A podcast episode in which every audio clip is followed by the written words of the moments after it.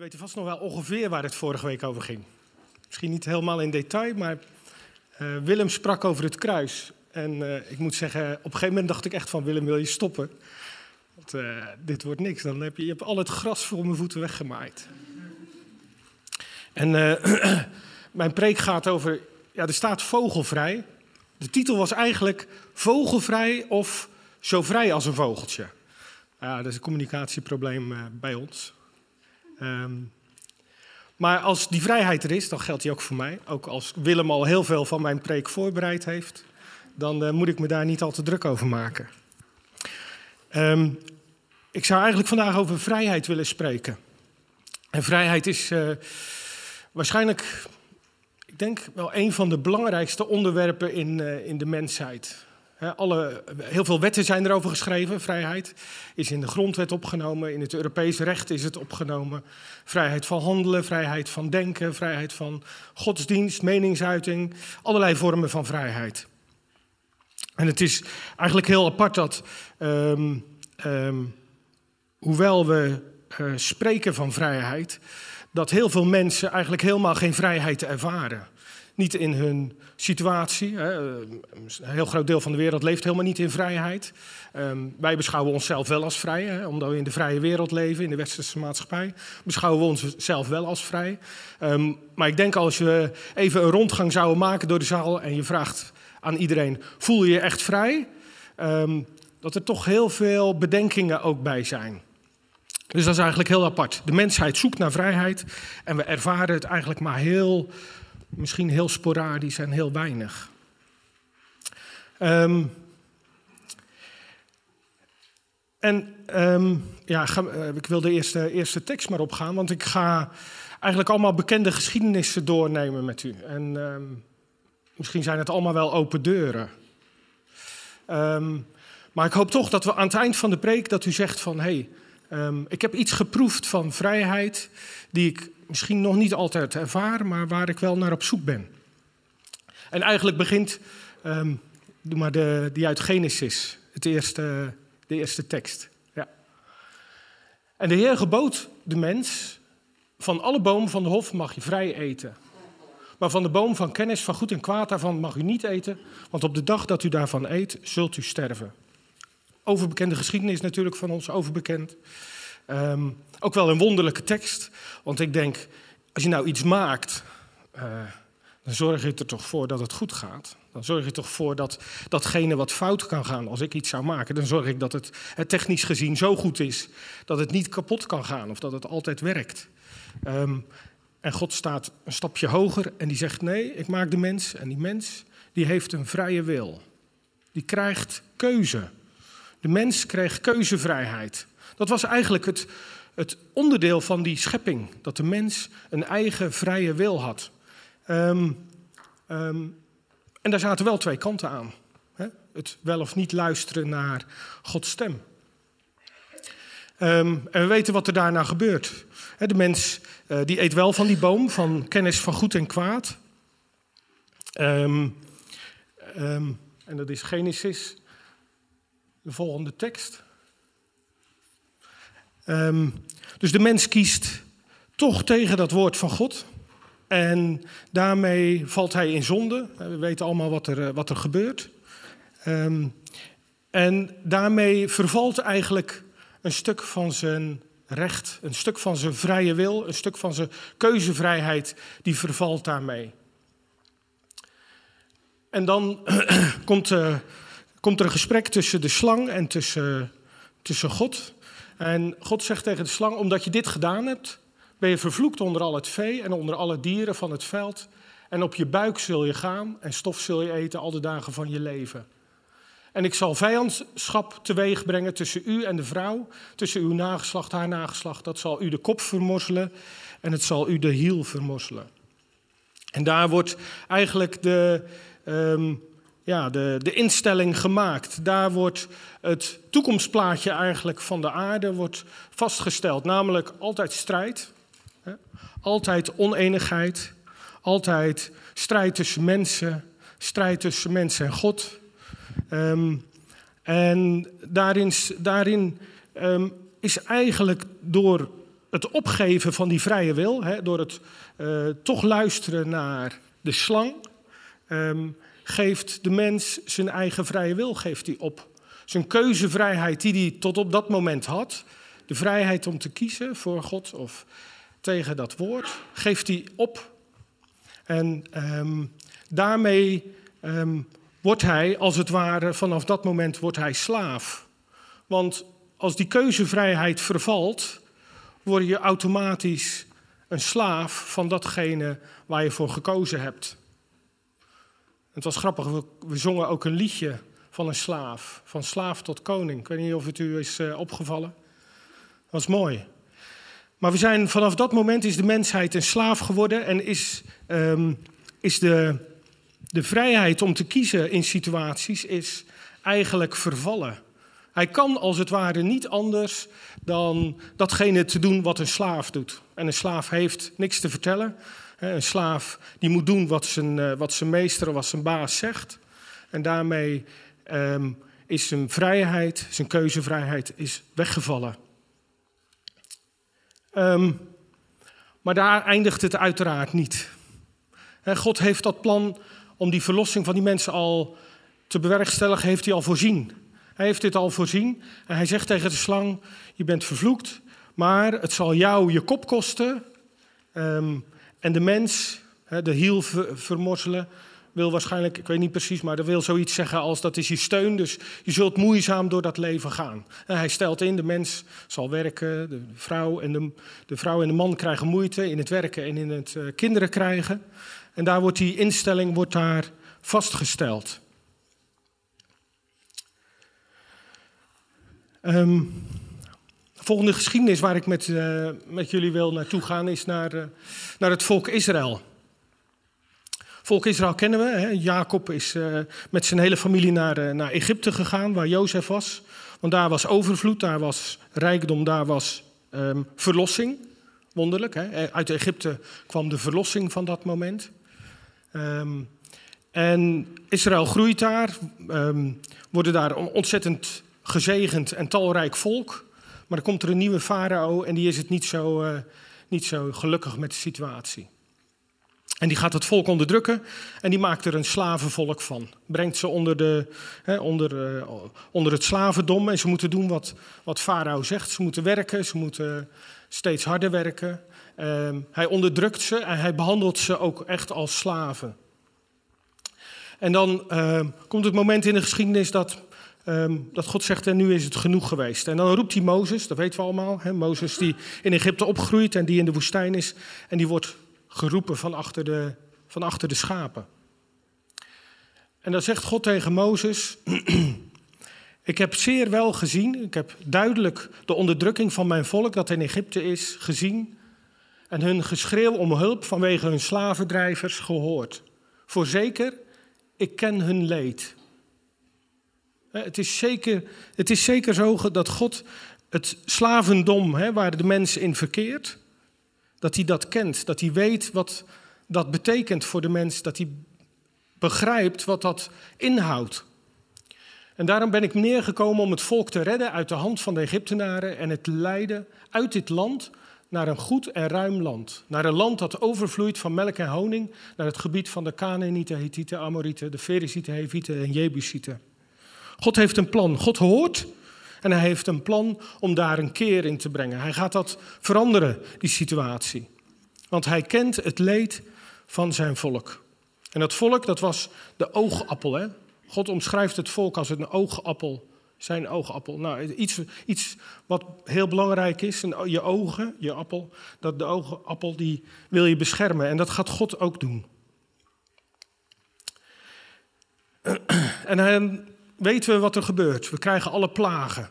Eh, Mozes gaat naar Farao, zegt laat mijn volk gaan. Ja, ik laat jullie gaan. En dan laat hij ze niet gaan. En dan gebeurt er een volgende plaag. En dat gaat zomaar door, gaat zomaar door. En uiteindelijk komt de engel van, uh, van God. En die gaat de huizen langs waar geen bloed aan de muur is. Waar er geen bloed aan de post is. En daar wordt de eerstgeborene gedood. Wat een verschrikkelijke gang is dat geweest. En dan zegt Farao, die zegt, oké, nu is het genoeg geweest. Ga nu alsjeblieft. Exodus. Dat is de volgende tekst. En de farao laat het volk dan gaan en ze trekken weg. En toen de farao het volk had laten gaan, is het gebeurd dat God hen niet leidde langs de weg door het land van de Filistijnen. Ja, dit is eigenlijk een tussentekst die misschien niet zo heel veel met de preek van doen had, maar die me opviel toen ik op dat, dat stuk doorlas. En dan staat er dat ze niet rechtstreeks naar dat land trokken, dat wist ik wel. Maar er staat iets achteraan, er staat namelijk achteraan. Want God zei, anders zal het volk berouwen bij het zien van oorlog en wil het naar Egypte terugkeren. Wist iemand dat dat erachter stond? Eh, zo maar even benieuwd. Ja? Ik had het ook nog nooit gelezen. En dat is zo wonderlijk, hè? want dat opent eigenlijk voor mij het proces waar dat volk nog doorheen moest gaan. Ze kwamen uit een slavendom, ze waren verlost, ja. Maar ze moesten nog heel veel leren. Ze moesten nog leren hoe dat volk met God leefde in het land, in een vreemd land. Hoe het moest innemen, hoe het eh, vreemde volken weg moest drijven enzovoort. Dus er was nog een heel proces voor het volk te gaan. En God zei van nee, ik ga een andere weg met ze om ze dat hele proces te leren. Ik ga niet de kortste weg, niet de, direct langs de zee, want dat was de, de, de, de handelsroute, die was het kortste. Daar waren ze er waarschijnlijk in een dag of tien geweest. Maar God zegt nee, ik ga ze een andere weg laten gaan. Stel je voor dat ze gelijk moeten gaan vechten tegen die Filistijnen, daar komt er niks van terecht. Dan krijgen ze berouw en dan denken ze van nee, als dit ons voorland is, dan gaan we weer terug. Wonderlijk. De volgende tekst. En dan staat er, en ik zal het hart van Farao verharden, zodat hij hen achtervolgt. Dan zal ik ten koste van de farao en ten koste van heel zijn leger geëerd worden, zodat de Egyptenaren zullen weten dat ik de Heere ben. Ik sla een vers over en dan zes. Hij spande zijn strijdwagen in, nam zijn volk met zich mee. Hij nam ook 600 van de beste strijdwagens mee. Ja, alle strijdwagens van Egypte, met elk daarvan officieren. Dat van dat verharden, dat begrijp ik nog niet helemaal. God zegt, ik verhard het hart van Farao. Um, misschien als we een stukje verder zijn en we zien de, misschien de symbolische betekenis van de geschiedenis, dan kunnen we het een klein beetje plaatsen. Maar Farao in ieder geval, die, die krijgt berouw van, zijn, uh, van, van dat hij het volk heeft laten gaan. Hij is al zijn, uh, zijn arbeid is die kwijt. En um, hij ziet dat het volk niet de kortste weg neemt, maar ze nemen een andere weg. En ze denken van, hé, hey, ze zijn in de war, ze weten niet meer wat ze moeten doen in de woestijn. En ik ga ze terughalen. En hij neemt daarvoor mee zijn hele leger en alle belangrijke, alle machthebbers neemt hij mee. En gaan ze achter, dat, achter het volk van Israël gaan ze aan. Met de bedoeling om ze terug te halen en om de orde eigenlijk te herstellen. En dan de volgende tekst. Ik, ik sla soms een paar stukjes over, hè, dus je moet een beetje opletten, want het gaat vrij snel. En Mozes strekte zijn hand uit over de zee. En tegen het aanbreken van de morgen vloeide de zee terug naar zijn oorspronkelijke plaats. Terwijl de Egyptenaren het water tegemoet vluchtten, zo stortte de Heer de Egyptenaren midden in de zee. Want toen het water terugvloeide, bedolven de strijdwagens en de ruiters van het hele leger van de farao, die hen in de zee achterna gekomen waren. En niet één van hen bleef over. Niet één van hen. Ik heb het niet voor niks geel gemaakt. Niet één van hen bleef over. Farao kwam met al zijn strijdwagens, alle mensen die zeg maar machtig waren om ze terug te voeren, dat land. De machthebbers van Egypte kwamen achter het volk aan. En het Israël wordt door een hele, op een hele wonderbaarlijke manier gaan ze door die zee met water aan allebei de kanten. En zij trekken daar doorheen naar de overkant. En Egypte komt achter ze aan. En midden als ze midden in de zee zijn, zegt God: strek je hand uit. Mozes strekt zijn hand uit. Het water gaat terug. En al die Egyptenaren, al die strijdwagens met Farao worden bedolven. En niet één van hen blijft er over. Als ze kijken, dan zien ze de lichamen drijven aan de oevers van de zee. Zien ze de paarden en de wagens en de Egyptenaren dood. Niet één blijft over. Er was geen reden meer om achterom te kijken. Toen ze voor die zee stonden, hadden ze reden om achterom te kijken. Ze wisten dat de Egyptenaren kwamen. Ze hoorden Farao aankomen. En vanaf dat moment, de zee was teruggekeerd, was er definitieve scheiding aangebracht tussen Egypte, hun oude slavendrijvers en datgene wat voor hen lag. Die zee die lag daartussen en er was geen reden meer om achterom te kijken. Er was alleen nog reden om vooruit te kijken. Vooruit te kijken naar die belofte van een land van melk en honing. Plaatsen bewonen die ze niet gebouwd hadden. Akkers te bewerken die, ze niet, die niet van hen waren geweest. en zij mochten dat innemen. Ja, er was nog een heel proces te gaan. Dat weten we ook allemaal. Maar er was geen reden meer om terug te kijken. Om in angst achterom te kijken van wat er achter hen was. En als dat water terugvloeit en al die strijdwagens zijn vergaan. Misschien mag ik de volgende sheet. Dan moeten we eens nadenken over Egypte. Hoe Egypte is achtergebleven. Eigenlijk viel me het hier pas op. Je weet het wel, hè? we weten allemaal de plagen, we weten wat er gebeurd is. We weten dat Farao overgaat. Maar als je daarover nadenkt, over een land wat zijn koning kwijt is. Hè? Want hij, uh, hij, was de leider van, uh, van Egypte. Egypte was in die tijd een wereldmacht. Was belangrijk, was in, uh, had, had macht ook op omringende landen en volken. Het was zijn koning kwijt, zijn leider was het kwijt.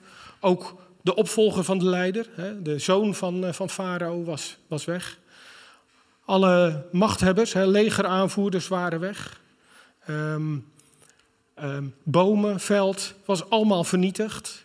Alle eerstgeborenen waren weg. Dus er waren ook geen leiders meer in families die um, op konden staan om het volk weer opnieuw te gaan leiden. Om richting te geven. het eten was weg. Duisternis, er was angst onder de Egyptenaren. En uiteindelijk smeken de Egyptenaren Israël om weg te gaan en om ook al het goud en zilver en kleding mee te nemen. Er bleef een land achter, compleet, compleet uitgewoond, compleet van alles ontdaan.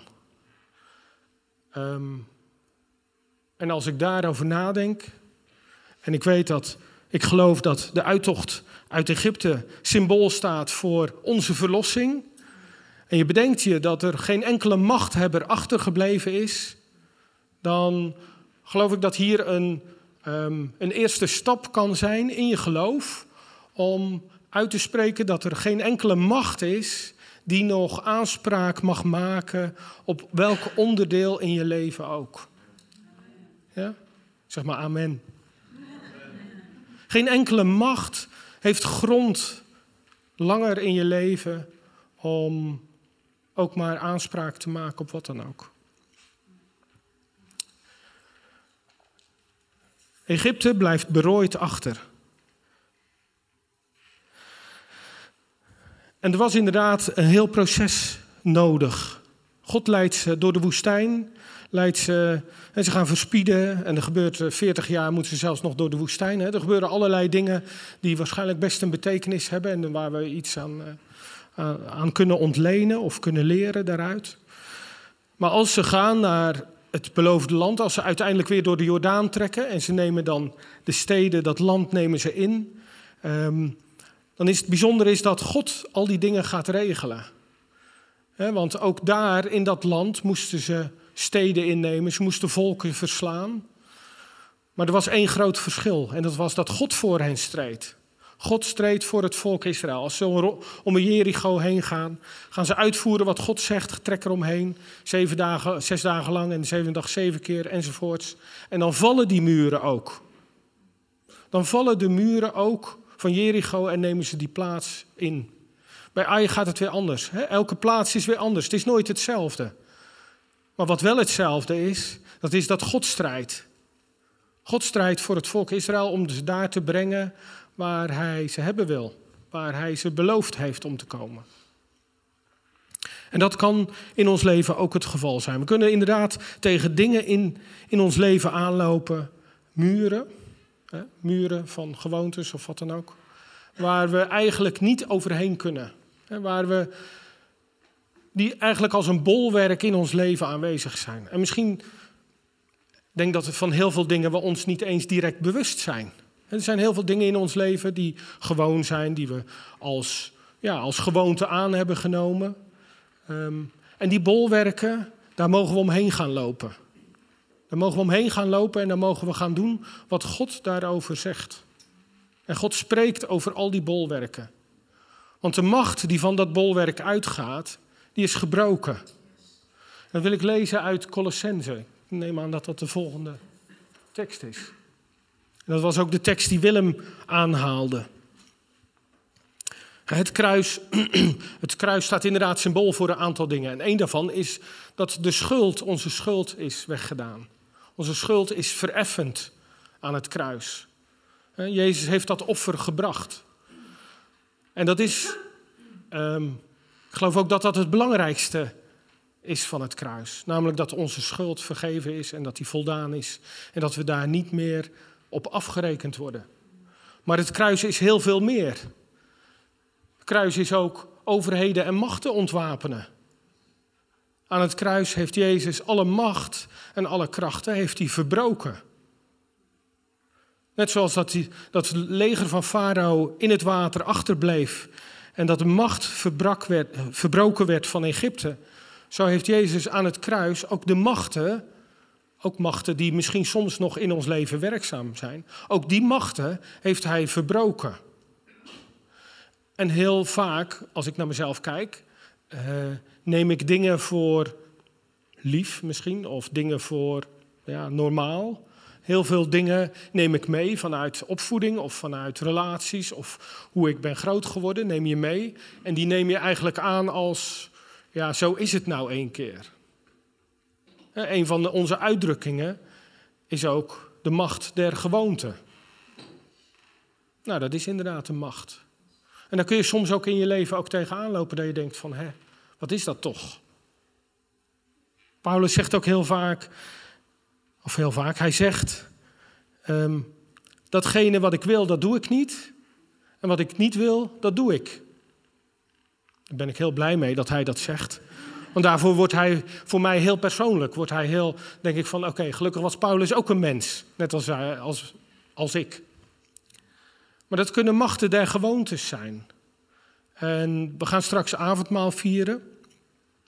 En als u dingen hebt waarvan u zegt: Goh, goh ik heb wel um, iets wat een macht der gewoonte is, of iets waarvan u zegt: Ja, dat is, daar heb ik geen vat op, of dat is een bolwerk voor mij, of dat is iets waar ik niet overheen kan stappen. Dan zou ik u willen uitnodigen. Laten we het straks onder het avondmaal onder het bloed brengen. Brengen we het daar waar het hoort, waar het verbroken is. En dan spreken we daar vrijheid over uit. Want God heeft ons vrijgekocht. Hij heeft hersteld datgene wat door de zondeval weggenomen was, namelijk de keuzevrijheid. Want door het wegvallen van de keuzevrijheid werden we slaaf. Maar we zijn geen slaven meer, we zijn vrijgekocht. En als we vrijgekocht zijn, zijn we opnieuw in de mogelijkheid gesteld om keuzes te maken. Hebben we vrijheid gekregen. En die vrijheid, die ga ik zo meteen in een heel eenvoudig toneelstukje met Casper uitbeelden. Ongeoefend. Dus ik hoop dat het goed gaat. Maar die, vrij, die vrijheid, die wil ik u graag aanreiken. Vrijheid, omdat God die machten gebroken heeft. Elke macht in uw leven is verbroken. En daar mogen we gebruik van maken. We mogen het bij het kruis maken, bij het kruis brengen en we mogen opstaan. En nou ga ik iets gevaarlijks zeggen. U bent zelfs zo vrij geworden om te zeggen: Ik doe het niet. Ik kan er niet mee uit de voeten. Ik wil dat stukje in mijn leven, wil ik niet, dat kan ik niet. Dat mag ook. Want er is vrijheid, ook keuzevrijheid. En God dwingt niet. En ik heb er in mijn aantekeningen heb ik er tussen haakjes achter gezet. En wij hopelijk ook niet. Ja? Wij willen ook niet dwingen. Het is uw leven, u mag kiezen. Want u bent vrijgekocht. En dat gaat buiten elke menselijke instelling.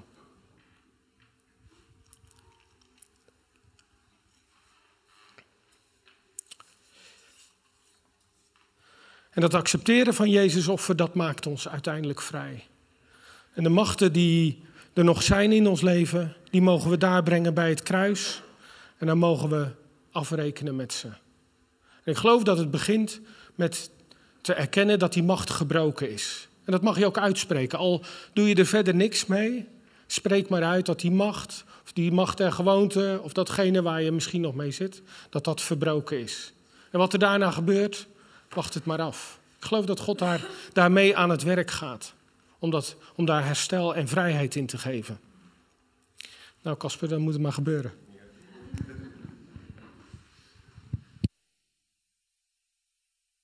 Misschien al van, uh, goh, wat doet dat trappetje daar? Of misschien dacht je het ook niet.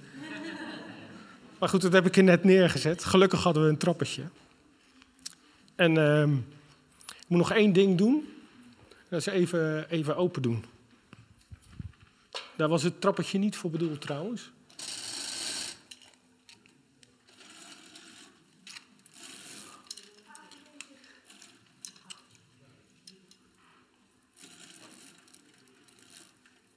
Zo kun je het zien, hè? Kasper, ik speel nu even. Ja, klinkt een beetje raar, maar. Ik speel voor God. En Kasper is een vrijgemaakte christen. Amen. Amen? Kasper, ik heb een plan. Ik heb een goed plan. Heel goed.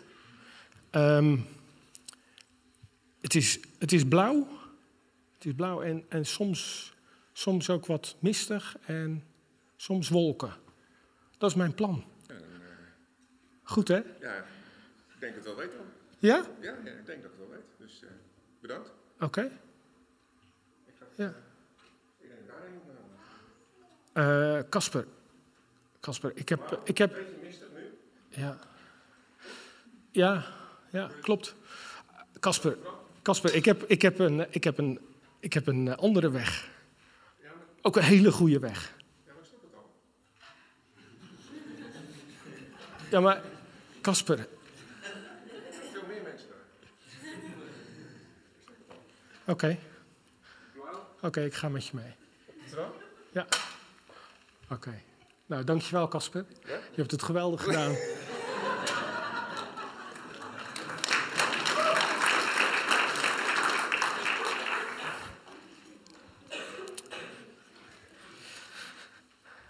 Het is wel goed om even de spanning te breken, maar het is voor mij heel serieus. God zegt, ik heb een plan met je leven. En soms krijg je daar zicht op, weet je, van hé, hey, ik ga die kant op. En dan, eh, dan, dan begint ook de vrijheid. Dan begint ook de vrijheid. En dan mag je gaan. En dan mag je gaan die weg die jij denkt dat goed is. En Casper kiest voor die trap. Dat is wel, ja, dat is de kortste weg. Dat is de kortste weg. Hij heeft wat problemen. Ja, hij moet het raam eruit halen, hij moet er overheen klimmen. Aan de andere kant heeft hij waarschijnlijk een probleem. Maar God zegt, ik ga wel met je mee. Kom maar, ik help je wel. Ik haal het raam er wel uit en ik vang je aan de andere kant vang ik je wel op. Kom maar, daar gaan we. Maar er is ook wel een andere weg. En iedereen zal, zal begrijpen dat als je door die deur gaat, dat je twee keer zo snel bent. Twee keer, misschien wel tien keer zo snel. Maar er is vrijheid. God dwingt je niet. Hij brengt je heus wel waar hij je hebben wil. Waar het goed is voor je. Daar brengt hij je. En er zijn meerdere wegen. Dat klopt. Maar je hebt wel de vrijheid. De vrijheid om te kiezen. En ik geloof dat hoe langer je, meer, hoe langer je met God wandelt, dat je uiteindelijk die deur ook vindt. Dat je niet meer die trap kiest en dat je de deur vindt. Maar laat je daardoor niet weerhouden of dwingen in iets waarvan je denkt, ja, ja, maar ik wil daarheen. Laat je daar niet van weerhouden. Want God is, God is goed. God brengt je in vrijheid. Hij heeft ons vrijgemaakt. Ik was zo blij met het getuigenis van, de, van, de, van vorige week. Er waren niet zoveel getuigenissen, maar ehm, dochter van Jane, die sprak dat ze zo, zich zo vrij voelde. Ah, ik was daar heel erg blij mee. Want dat willen we graag. We willen vrijheid. En, en ik ben vergeten om dat aan het begin te zeggen. Die vrijheid, ehm, eigenlijk wilde ik deze preek in een, in een tweeluik doen. En ik wilde het vandaag hebben over vrijheid. En de echte, het gevoel van vrij te zijn in je keuzes, in je denken en in datgene waar, uh, waar het naar je handelt. En ik wilde een volgende keer spreken over wat die vrijheid met je doet en hoe je daarmee omgaat. Ehm, dus ik hoop dat jullie de volgende keer weer komen. Vond ik eigenlijk ook wel een slimme manier, dan zit de zaal weer vol. Ehm, we willen graag samen avondmaal vieren. Ehm, en in dat avondmaal mag je. Hè, ik heb gesproken over, ehm, over dingen in je leven waarvan je zegt: van ja, daar loop ik tegenaan. Of ehm, ik heb het gevoel dat dat nog een, een zekere macht is in mijn leven waar ik, eh, waar ik graag overwinning over heb. Of die ik graag buiten de deur wil hebben. Nou, neem dan tijdens het avondmaal daar gelegenheid voor. Gewoon op je stoel. Breng het bij, uh, bij het kruis. En spreek er Gods kracht over uit. En weet dat je daar vrij van bent. Ja.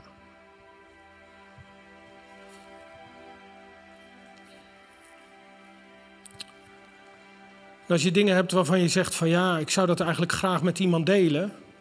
Want het is goed om dingen met elkaar te delen. Hè, om het in het licht te brengen. Dan kunnen we er ook samen voor bidden. Mag je ook naar voren komen, dan bidden we samen voor, uh, voor iets waarvan je zegt, dat wil ik, uh, daar wil ik vanaf. Daar, dat stoort mij, dat hindert mij in heel veel dingen in mijn leven. In functioneren of in relaties of in de relatie met mijn kinderen of in mijn opvoeding of relatie met ouders of collega's. Schroom niet, neem de vrijheid om het op je stoel te doen of om met een van ons te bidden.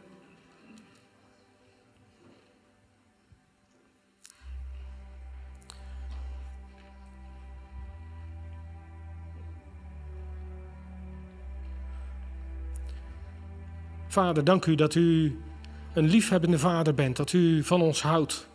En dat u alles gedaan heeft om de vrijheid die we kwijt waren geraakt, om die weer terug te brengen.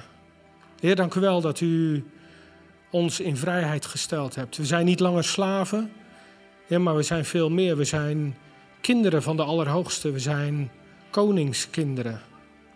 Heer, dank u wel dat we in dat proces van, ja, van koningskind mogen leren te staan.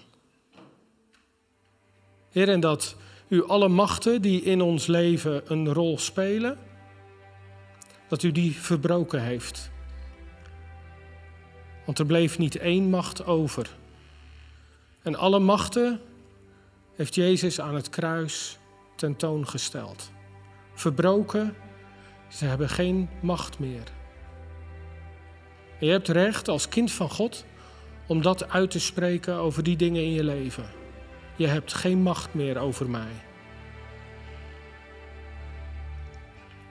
En als dat een proces is, als dat een proces is van dagen, van maanden, of misschien zelfs van jaren, weet dan dat uiteindelijk die muren zullen vallen. Die muren gaan vallen. Niet omdat jij eromheen loopt of omdat jij doet wat goed is, maar omdat God voor jou is en God gaat die muren laten vallen. God strijdt voor jou en die strijd, die gaat Hij voleindigen. Het brood nemen?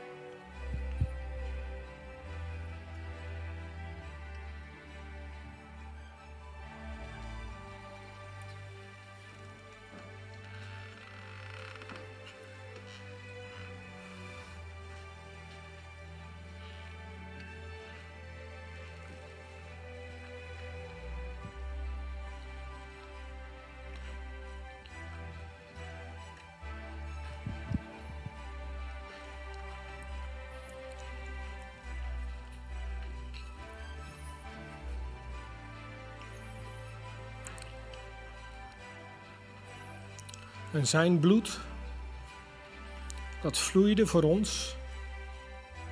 Bloed dat reinigt ons. Reinigt ons van alle zonde. En je hoeft, zoals het volk Israël definitief werd gescheiden van Egypte, definitief werd gescheiden van datgene wat achter hen lag, hoef je niet meer terug te kijken. Je hoeft niet meer te kijken naar datgene wat was. Want God heeft die verlossing volkomen gebracht in je leven.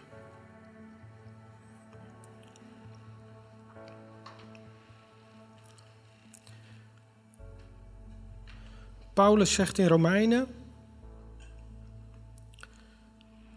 Zalig is degene die zichzelf niet oordeelt in hetgeen hij voor goed houdt. Wat een geweldige vrijheid is dat. Dat je jezelf niet meer hoeft te beoordelen op wat je doet. Wat is dat voor een wonder? Dat we onszelf niet meer hoeven te oordelen. Hij zegt daarbij, op een andere plek, alles is mij geoorloofd. Alles is mij geoorloofd. Zullen velen van u daar gelijk achteraan zeggen, maar niet alles is oorbaar. En dan zeg ik amen. Maar ik wil vandaag spreken over die vrijheid. Over volkomen vrijheid waarin we geplaatst zijn door God. Waarin geen oordeel is over datgene wat geweest is. En ook niet over jezelf. Veroordeel jezelf niet. Ook al zijn er momenten waarvan je misschien de volgende dag of een week later zegt: dat had ik anders kunnen doen. Dat is misschien waar. Maar oordeel jezelf niet. Want je bent vrijgekocht. En het oordeel is weggenomen. Amen. Laten we zo de wijn nemen.